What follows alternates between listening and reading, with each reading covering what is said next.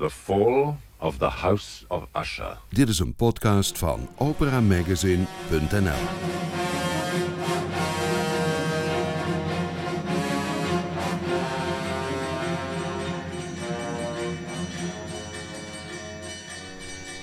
Welkom in Studio Nibelheim. Hier hoort u nieuws, achtergronden en interviews over opera en lied.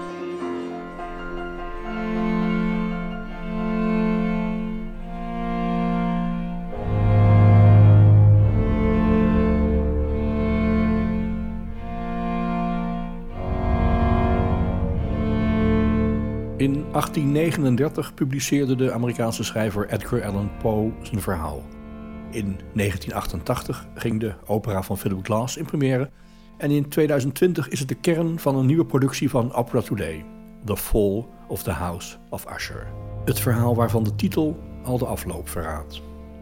In deze Studio Nibelheim gaan we van het oorspronkelijke verhaal van Edgar Allan Poe via de opera van Philip Glass naar Opera Melancholica, de nieuwe productie van Opera Today.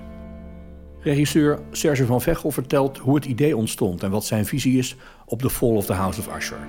In zijn analyse staan de karakters van de opera voor vormen van bewustzijn. Als je in het libretto de, de namen weghaalt, dus je, je vervangt overal Roderick door thinking, en Madeline door uh, feeling, uh, William door uh, consciousness, dan, dan lees je gewoon een filosofische tekst. Het verhaal van Edgar Allan Poe is al vele malen uitgegeven en verschenen als luisterboek. Zo klinken de eerste regels. During the whole of a dull, dark and soundless day in the autumn of the year, when the clouds hung oppressively low in the heavens, I had been passing alone on horseback through a singularly dreary tract of country, and at length found myself, as the shades of the evening drew on, within view of the melancholy house of Usher. I know not I know how, not it, how was, it was, but but with the first with the glimpse first of glimpse the of the building, a sense of insufferable gloom pervaded my spirit. I say I say insufferable, insuffer- for the feeling was unrelieved by any of that half pleasurable because poetic sentiment with which the mind usually receives even the sternest natural images of the desolate or terrible. Het verhaal werd verschillende malen verfilmd en het stond op de leeslijst van ontelbare scholieren. Um, today we're going to be talking about the story, The Fall of the House of Usher, um, introducing a thematic focus, which is we're going to be talking about fear. And we're also going to be doing a recap, the thematic approach, and of course, wishes and conclusions. So I'm going to take it into the summary. The Fall of the House of Usher is a Gothic literature story set in the 19th century about the narrator arriving to the House of Usher after being invited.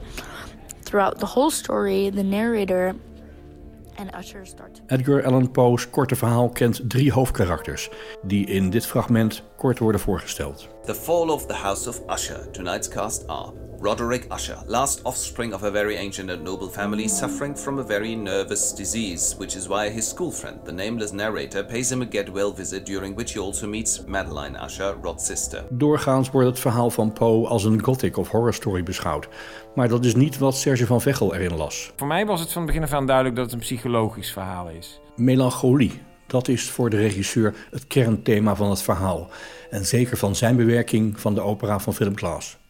Op de eerste pagina van het verhaal van Poe verwoordt de schrijver dat zo. There was an iciness, a sinking sickening of the heart, an unredeemed dreariness of thought which no goading of the imagination could torture into aught of the sublime.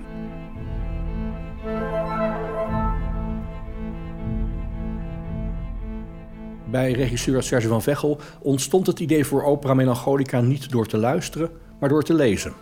Ik probeer af en toe eens iets te doen wat niet met werk te maken heeft, zeg maar. Dus ook voor mijn plezier nog eens een boek te lezen, bijvoorbeeld. En ik had eigenlijk in mijn hele eh, leesgeschiedenis Edgar Allan Poe al als naam heel vaak gehoord. Ik heb ook Nederlands gestudeerd en, en, en Hermans en Wolkers en iedereen is allemaal Poe eh, hier en daar, eh, zijn daar zeer enthousiast over.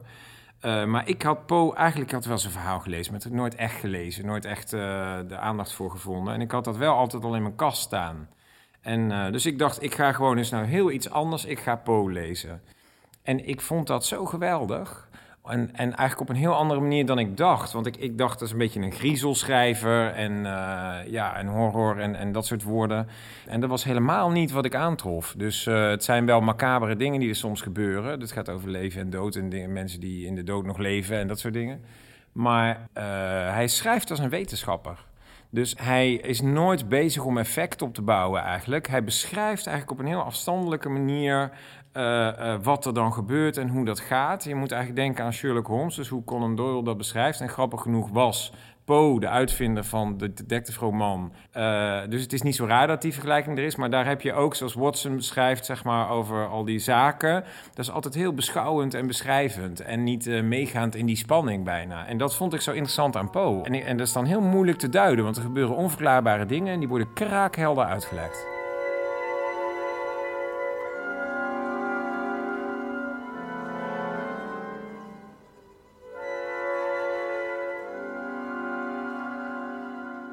Toen ik zo een aantal van die dingen had gelezen, ik wist natuurlijk wel dat er veel Poe ook op muziek was gezet. Hè. Er zijn instrumentale stukken en bijvoorbeeld ik wist dat Debussy was begonnen aan een uh, The Fall of the House of Usher, Le, La Chute de Maison Usher. Um, die hij nooit afgemaakt heeft. Waarschijnlijk omdat hij het een, een te eng verhaal vond. Dat, is, dat zijn van die verhalen, of dat nou waar is of niet. Maar laten we zeggen dat het waar is.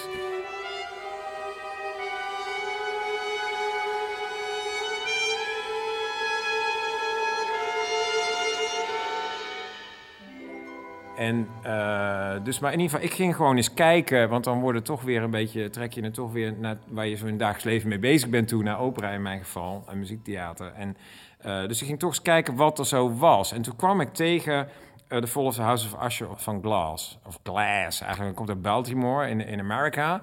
En Poe ook, dus het is ook grappig. Poe en, en Glass uit dezelfde regio, die, die, uh, er moet een soort ook over de eeuwen een, een verband in zitten. En ik was daar stupefait van, van dat stuk. Omdat ik kende Glass echt als de minimalist en als van de man van een soort van de Mount Everest, van, als, als de Einstein on the Beach en zo. Dat zijn echt van die, die wereldwonderen, abstracte kunstwerken ook eigenlijk.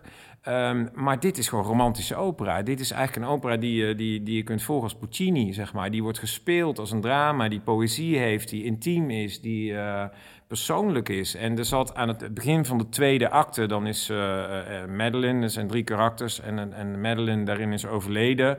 En dan klinkt een soort ja, rouwachtige begrafenis, stoetachtige muziek. Ik had net vakantie. Ik was gewoon voor de vrolijkheid Po gaan lezen. Of in ieder geval, dat dacht ik. En dat liep, liep heel anders. En dat raakte mij zo enorm dat ik daar ook wel even over moest nadenken van waarom raakt mij dit zo? Want dan is het toch zo dat, dat je over het jaar heen, je bent het hele jaar druk. En dan sta je ineens in de vakantie, even uh, valt alles weg. En dan komt toch alles wat je dan even had weggestopt, komt even vrolijk nog omhoog. En uh, daar moet je dan mee, dealen. En uh, dus een soort van melancholiegevoel zou je kunnen zeggen. En dat drukte die muziek voor mij haarscherp uit. Dat was precies het gevoel wat ik had. En uh, dus vanaf dat moment was eigenlijk de fascinatie voor dit stuk geboren. En ook, om, en, en ook een soort van start over waarom dit stuk te doen en wat ermee te doen. Want die melancholie van dat deel uit het stuk, die soort van, dat soort van rouwgevoel eigenlijk, dat, dat, daar, daar moest iets mee.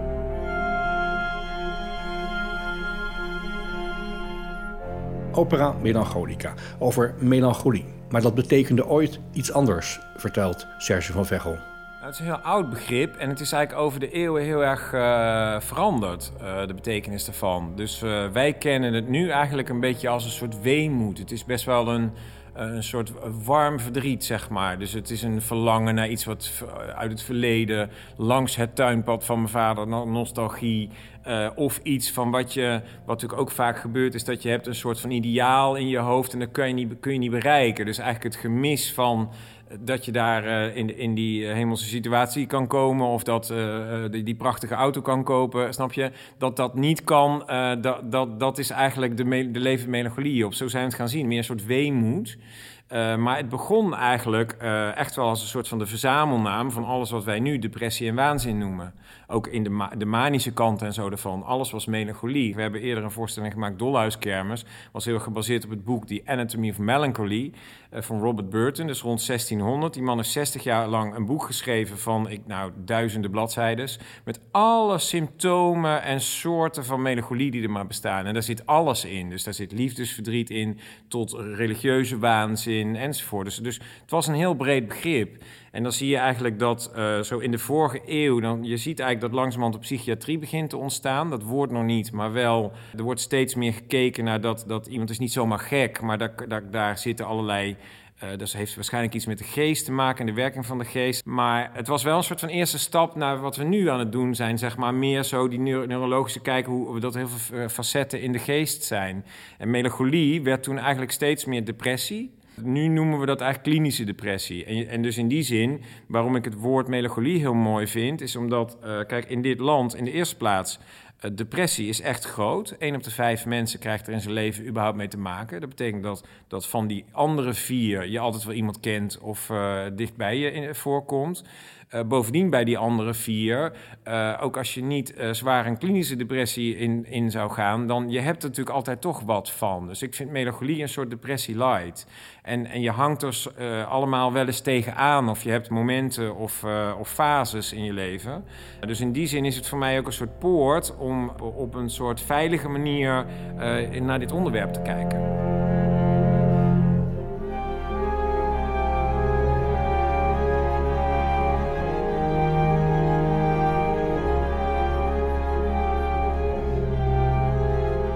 Geeft je een soort raadsel, een soort enigma in zo'n verhaal.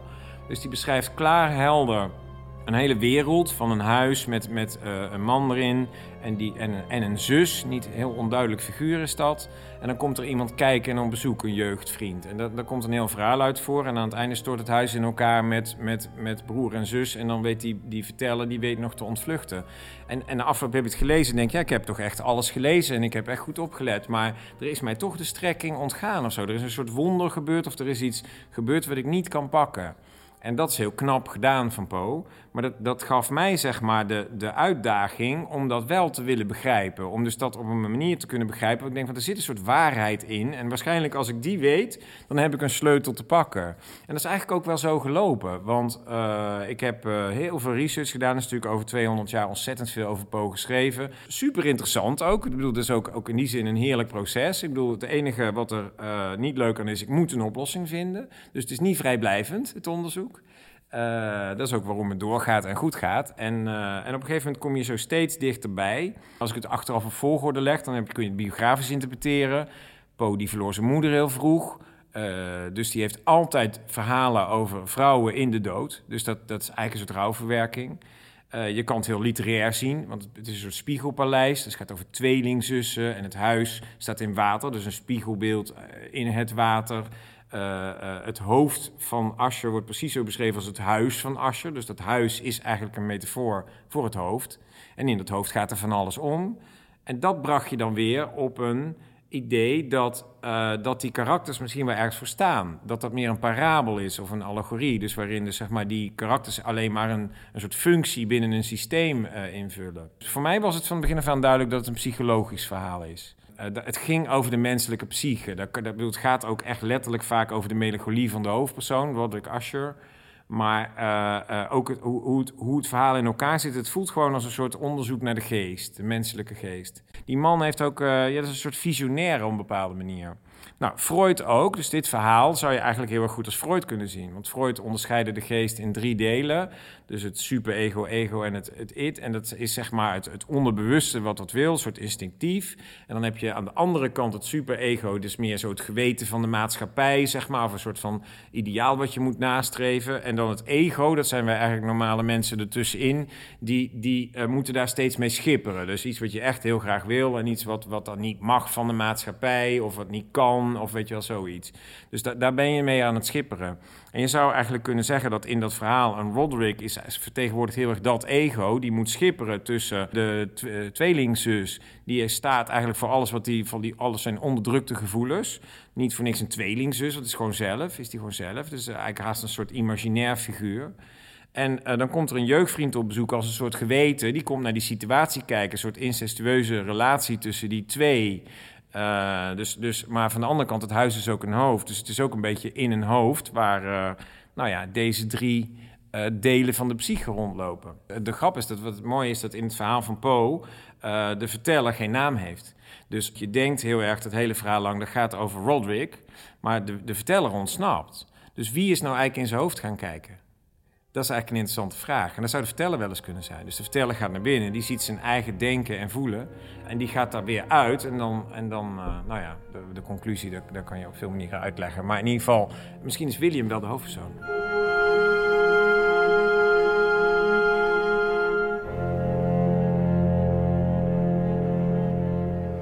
Melancholie is een belangrijk en waardevol begrip voor Serge van Vechel. Melancholie maakt zwaarmoedig, maar is ook de bron van veel kunst. Uh, nou, voor mij is dat uh, op een prachtige manier in kaart gebracht, omdat er in, uh, ja, god, het, het, jaartal, 2000 of zo, is er een hele grote tentoonstelling in Berlijn geweest. Die is later ook nog rondgereisd.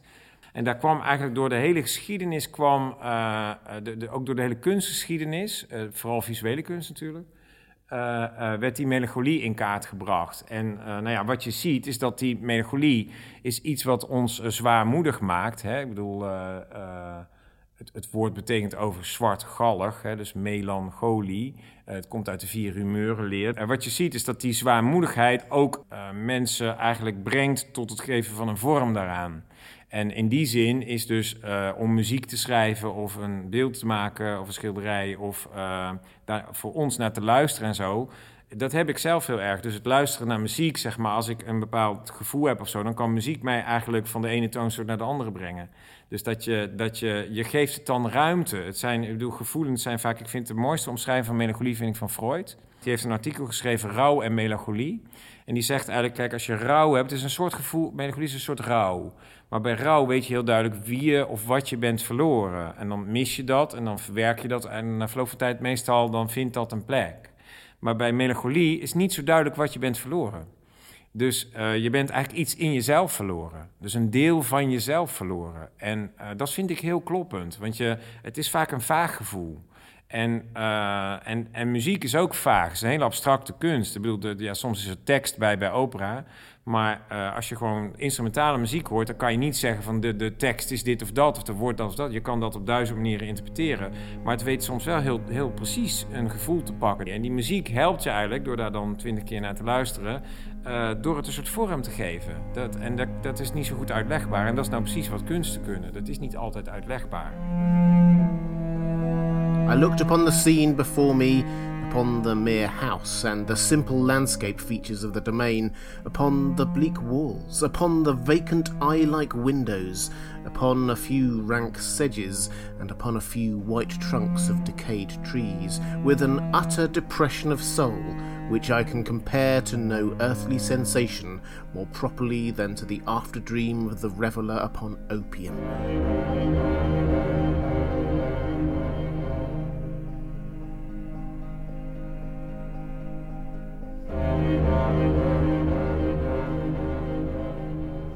De grote doorbraak in, uh, in, in, het, in het, het snappen van het verhaal van Poe en daarmee ook de opera van Glass. Dat was eigenlijk, ik had ontdekt dat Freud eigenlijk een soort uh, systeem aanbood. Uh, of als je via, via, door de bril van Freud kijkt, dat, dat je eigenlijk in dat hoofd, wat het huis is, wordt ook omschreven als een, als een hoofd, met hologige ramen dat daarin eigenlijk die drie karakters een soort rollen vertegenwoordigen. Van die, die drie delen van de psyche van Freud. Maar um, de conclusie daarvan, wat, wat betekent dat verhaal dan? Want die verteller die ontsnapt en die vertelt dan dat, dat, dat Madeline en Roderick... die zijn met het huis ineengestort in dat meer, wat, waar, wat, dat huis in, middenin stond. Uh, maar wat betekent dat dan? En je kan eigenlijk alleen tot de conclusie komen... en dat klopt ook weer met Freud... dat dat, dat, uh, dat incest is slecht Uh, want het is een broer en een zus en die hebben een soort amoureuze relatie. Het is niet zo raar dat Poe dat schreef, want die, die trouwde met zijn nichtje.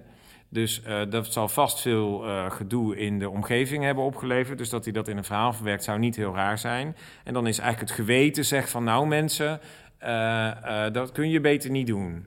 En dat vind ik eigenlijk een hele beperkte, vond ik een hele beperkte interpretatie en niet zo interessant eigenlijk. Want dat, is, ja, dat komt uit een christelijke moraal voort. En ja, ik, heb, ik heb verder geen tweelingzus of zo, dus in die zin kan mij dat niet... Ik kan niet ervaren of die gevoelens zouden kunnen bestaan. Maar het, het, in ieder geval, ik vond dat niet zo interessant. Ook literair niet, ook filosofisch niet. En uh, dus mijn, mijn vraag was eigenlijk van, van maar ja, wat betekent het verhaal dan wel? Want ik had het gevoel dat het iets breders dan dat te vertellen had. En toen, uh, kijk, ik vind het zelf interessant om met uh, Oosterse filosofie af en toe bezig te zijn, omdat dat vind ik uh, tegenover de westerse manier van denken heel verfrissend. Het is eigenlijk heel simpel, want um, um, wij, wij je, je, bent eigenlijk in het nu, dat is eigenlijk alles. Uh, maar wat wij, dat vergeten we heel vaak, want we laten ons de hele dag meeslepen door onze gedachten, met name. Ik in ieder geval, uh, met name dat. Of door je gevoelens. Dus je verzinkt eigenlijk in een soort moeras van, van zwaarmoedigheid of wat dan ook. Eén van die twee. En uh, wat het oosten eigenlijk zegt, is van... Goh, je moet eigenlijk de, de wortels daarmee doorsnijden... en je moet eigenlijk leren daarna te kijken. Want uh, je moet niet je gedachten geloven, bijvoorbeeld. Dat is ook een hele mooie. Want er zijn natuurlijk heel veel dingen... die zijn gewoon dus in deze maatschappij zo... of door omstandigheden, of hoe je opvoeding was. Uh, en gevoelens, die komen ook ergens vandaan. Dat zijn eigenlijk een soort vertalingen van die gedachten in het lijf, zou je kunnen zeggen. Uh, een soort, en die vertroebelen eigenlijk het beeld, uh, zeggen ze in het oosten. Maar als je daarnaar leert kijken, dan kan je er eigenlijk ook afstand van nemen. Dan kan je ook zien van, oh ja, dat is niet, ik ben niet die gedachte. En ik ben bijvoorbeeld ook niet. Uh, uh, je hebt allerlei maatschappelijke rollen. Ik ben, uh, je bent vader, je bent dokter, je bent een belangrijke meneer die zich zo en zo gedraagt. je bent enzovoort.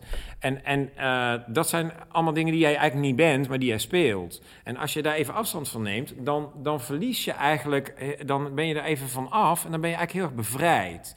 En eigenlijk dat is gewoon, eigenlijk, dat kan in een seconde, dus daar hoef je echt niet 20 jaar yoga voor te doen. Je kan in een seconde gewoon eigenlijk het gevoel hebben van even wakker worden in het nu. En dat je denkt van, oh ja, maar ik ben hier gewoon in het nu.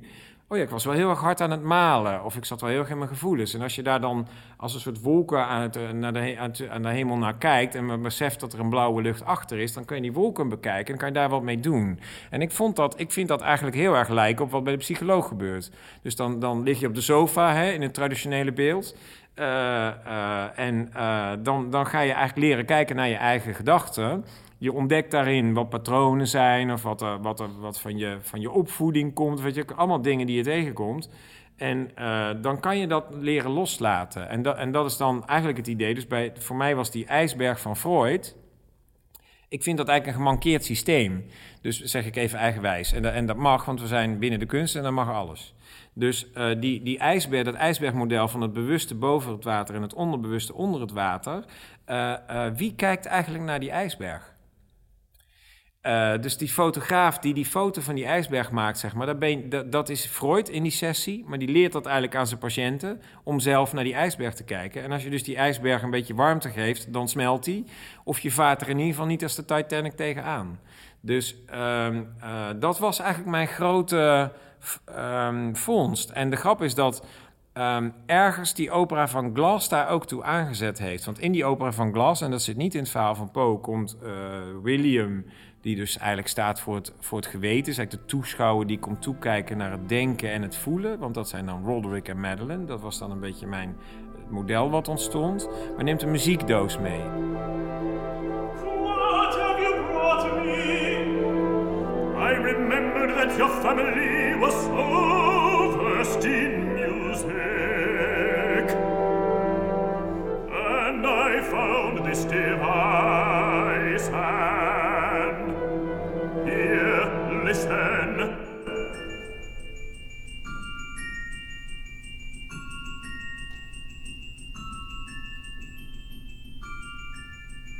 En aan het einde van het stuk dan stort het hele huis van Asher, dus het hoofd van Asher, in elkaar.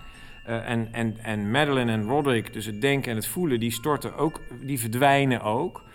Uh, en dan klinkt die muziekdoos daarin. En dat voelt eigenlijk als een teruggevonden naïviteit. Want een soort kinderspeeldoos is het, zeg maar. Dus het is een hele kinderlijke, naïeve muziek. Dus eigenlijk die eenheid die een kind nog heeft, die niet die scheiding heeft. Er is altijd op het achtste levensjaar ongeveer een moment dat een kind een ik begint te voelen. Van, oh, ik ben. Ik heb zelf een moment gehad dat ik dacht van, oh ja, dat hoor je wel. Als dat mensen zeggen, ik denk na. Maar ik denk, ik denk nooit na. Dat is vast heel erg. En daar sta ik misgegaan, want sindsdien denk ik alleen nog maar na. En, uh, uh, maar er is dus zo'n een, een, kind is, is, is één. Uh, en ergens ontstaat de scheiding in, in, in voelen wegdrukken of denken in je hoofd zitten. Maar je moet dat eigenlijk terugvinden. En die, dat klingeltje in de catastrofe aan het einde van Glas... die zette me eigenlijk een beetje op dat pad om daar... om, om, om een soort... Er wordt namelijk ook iets teruggewonnen in die catastrofe met dat klingeltje. Uh, en dat is, dat ik weet, nou, ik, kan, ik denk eigenlijk dat Glass dat nooit zo bedoeld heeft, maar dat, dat kan nou juist weer zo mooi met muziek. Dus dat je dat op verschillende manieren leest. Nou, en dus die Oosterse filosofie leidde dus eigenlijk tot een model waarin je um, uh, dus, dus het is een parabel, een systeem waarin drie uh, personen vertellen eigenlijk, uh, ja, die laten zien hoe een systeem werkt. Roderick het denken, Madeline het voelen. En dan komt er van buiten het bewustzijn binnen, de toeschouwer. En eigenlijk die blijft als enige over in die, in die, in die voorstelling of in dat verhaal. En het is heel frappant, en dat was de grote, het grote moment dat je denkt, nou ja, nu weet ik het zeker. Als je in libretto de, de namen weghaalt, dus je, je vervangt overal Roderick door thinking en Madeline door uh, feeling en uh, William door consciousness, dan, dan lees je gewoon een filosofische tekst. Want er staat, uh, uh, William, you've, you've come, it has been a long time since we were children. Time doesn't matter, now we are here. Dus als je dat vertaalt, dan zegt dus thinking, zegt consciousness, you have come. It has been a long time since we were children, zegt dan consciousness. En dan, dus we zijn al lang geen kind meer. Uh, dan zegt thinking, time doesn't matter, now you're here. Dus we zijn in het nu. Dus het doodgaan van Madeline en, en Roderick, dat is eigenlijk een versmelting in een totaal wat positief is. Dat vond ik zelf heel ontroerend. Dus in die zin heeft mij dit hele proces een enorme ontroering gebracht. Dat, het, dat, dat de kunsten toch ook echt wat kunnen doen. Dat het niet alleen maar een plek is om dingen te fotograferen, neer te zetten, maar dat je als proces ook ergens doorheen kan gaan met het maken van zo'n stuk. En hopelijk dadelijk met het kijken naar zo'n stuk, het oude catharsis-idee.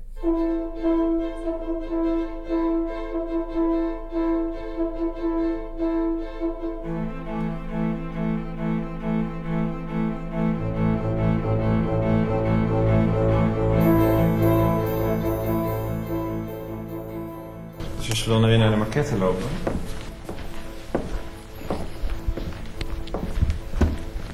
zijn we hier nu in het uh, anatomisch theater van de psyche. Dus dat betekent dat uh, de menselijke schedel uh, centraal staat. En, en zeg maar, als je binnenkomt, dan zitten er. dan klinkt er kamermuziek van Glass. Zitten er zeg maar zes doktoren, zou je kunnen zeggen, die zitten zo rondom uh, en die spelen kamermuziek van Glass. En er klinken teksten tussendoor. Teksten over, waarin melancholie, depressie en dat soort dingen worden uh, uh, omschreven door leerlingen. Dus als je, en dit is water.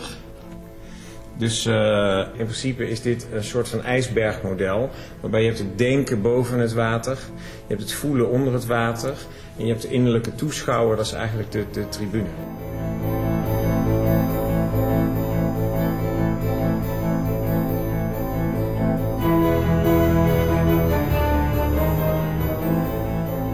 Dus we, we hebben een hele interpretatie van het verhaal uitgevonden natuurlijk. En uh, dan is de vraag, hoe breng je dat in een voorstelling? Dus, dus wat daar de, nou ja, de, de uitdaging en het leuke in is... is dat ik eigenlijk zou willen is dat mensen het echt gewoon als een soort uh, sessie zien. Zeg maar. We gaan een schedel lichten, we gaan kijken in het hoofd. Je gaat zien hoe de geest werkt, je gaat iemand volgen daarin... Uh, hoe die zich ontwikkelt. Nou, en wat is nou de plek om dat te doen? Zeg maar, als we in een lichaam kijken, zijn we in een anatomisch theater. Dus we hebben uitgevonden uh, fictief het anatomisch theater van de psyche.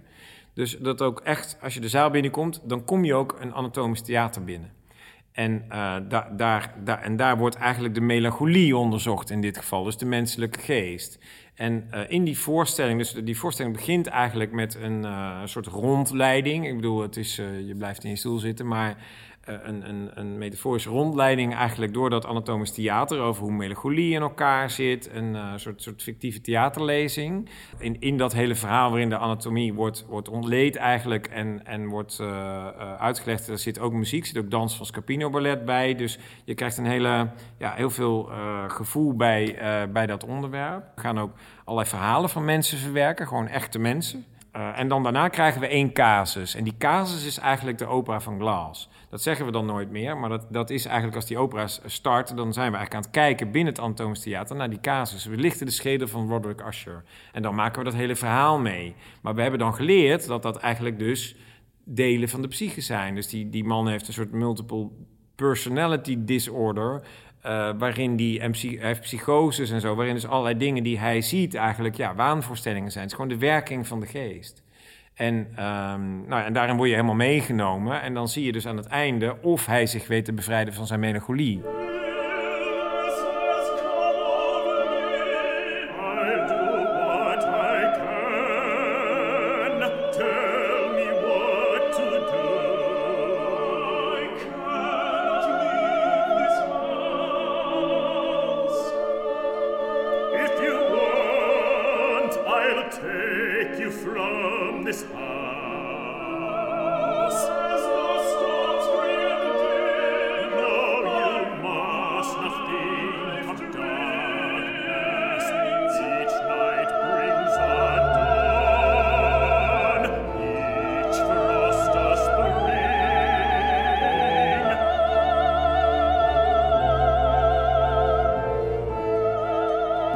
Is geschreven voor. Uh, dus dat vind ik ook een mooie keuze eigenlijk van Glass. En dat is ook wel grappig, want hij, hij, hij komt dan toch uit die minimal music en de wat abstractere muziek. Dus hij heeft ervoor gekozen om uh, de, de Roderick en William, uh, dat zijn een tenor en een bariton. Dat zijn echt levensechte karakters. Maar Madeline, dat is alleen maar een zangeres die alleen maar vocalen zingt. Dus zien we, ah, uh, fantastische muziek, echt prachtig. Het is heel rakend en soms echt kippenvel. Uh, maar op het toneel is het natuurlijk heel erg uh, lastig om een mevrouw de hele tijd AHH te zien zingen in een soort van echte communicatie. Dus ik heb ervoor gekozen om, om dat door een danseres te laten invullen. Dus dat hebben we helemaal uitgewerkt met Scapino Ballet in Rotterdam. En uh, er zijn ook heel veel scènes met choreografie gekomen. Dus het, is, het, is, het karakter is, er, is ook een onbewust karakter. Dus dat is ook, die praat ook niet. Dus die zegt geen A. En die, maar dat is juist dat is ook heel fysiek, want in de, alle instincten zitten in de onderbuik. Dus kan soms heel krachtig zijn of... Dus, uh, dus je, krijgt een, een choreografie of een, een, een, danseres eigenlijk als een van de rollen. En terwijl je de zang van Madeline hoort, die dan, ja, die zie je niet dus. En, en, ja, en ik vind dat we een geweldige cast hebben. Dus bijvoorbeeld de, de, degene die Roderick zingt is, de, de, is Santiago Borghi. Uh, dus die heeft in Colon, dus een van de belangrijke operahuizen in de wereld, heeft hij allemaal hoofdrollen gezongen. Maar die wil ook graag uh, in Holland wat doen. Ook onze muzikaalleider, die heeft vaak met hem gewerkt. We hebben nog zelfs een tweede mooie cast met Georgi Stoyanov, die dat ook heel prachtig gaat doen. Dus het is ook heel leuk, want die vinden allebei hun eigen route door zo'n rol. Dat is altijd leuk. We doen dat vaak, geven ook jonge mensen daarmee de kans om, uh, om zich verder te ontwikkelen. prachtige zangers voor William en, en voor ook Madeline. Dat was de moeilijkste rol natuurlijk om te casten.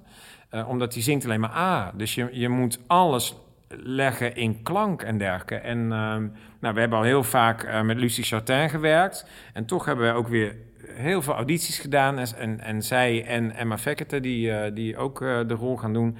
Die, die, die konden echt daar uh, zoveel kleuren inleggen en zoveel het verschil laten voelen tussen wat soms een wiegeliedje kan zijn of een soort van indianenaanval bijna, zeg maar. Uh, ja, dat is geweldig. Ik ben heel blij met onze, onze cast. Uh, en met het New European Ensemble, dat moet ik ook zeggen, want dat, daar hebben we nu in een aantal producties mee samengewerkt, maar dat is zo'n geweldige groep muzici. Dus eigenlijk is dat een groep solisten die kunnen samenspelen. Die combi, dat is zo geweldig. Dus je, je hebt het toch nodig. Kijk, Glass heeft heel veel repetitie in zijn muziek. Maar ja, dat is heel saai als je dat niet, uh, als je dat niet betekenis geeft. Je moet daar een boog doorheen maken, een ademhaling, een betekenis aan geven. Je moet, ja, moet het rijk maken. En, eh, dus ik, ik ben heel blij dat we nu European Ensemble hebben, want die kunnen dat echt.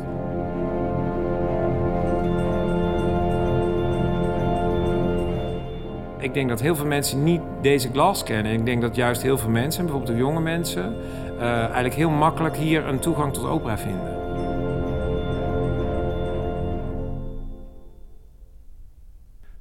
Dit was Studio Nibelheim een podcast van operamagazine.nl. Productie François van den Anker. Kijk voor al het opera nieuws op www.operamagazine.nl.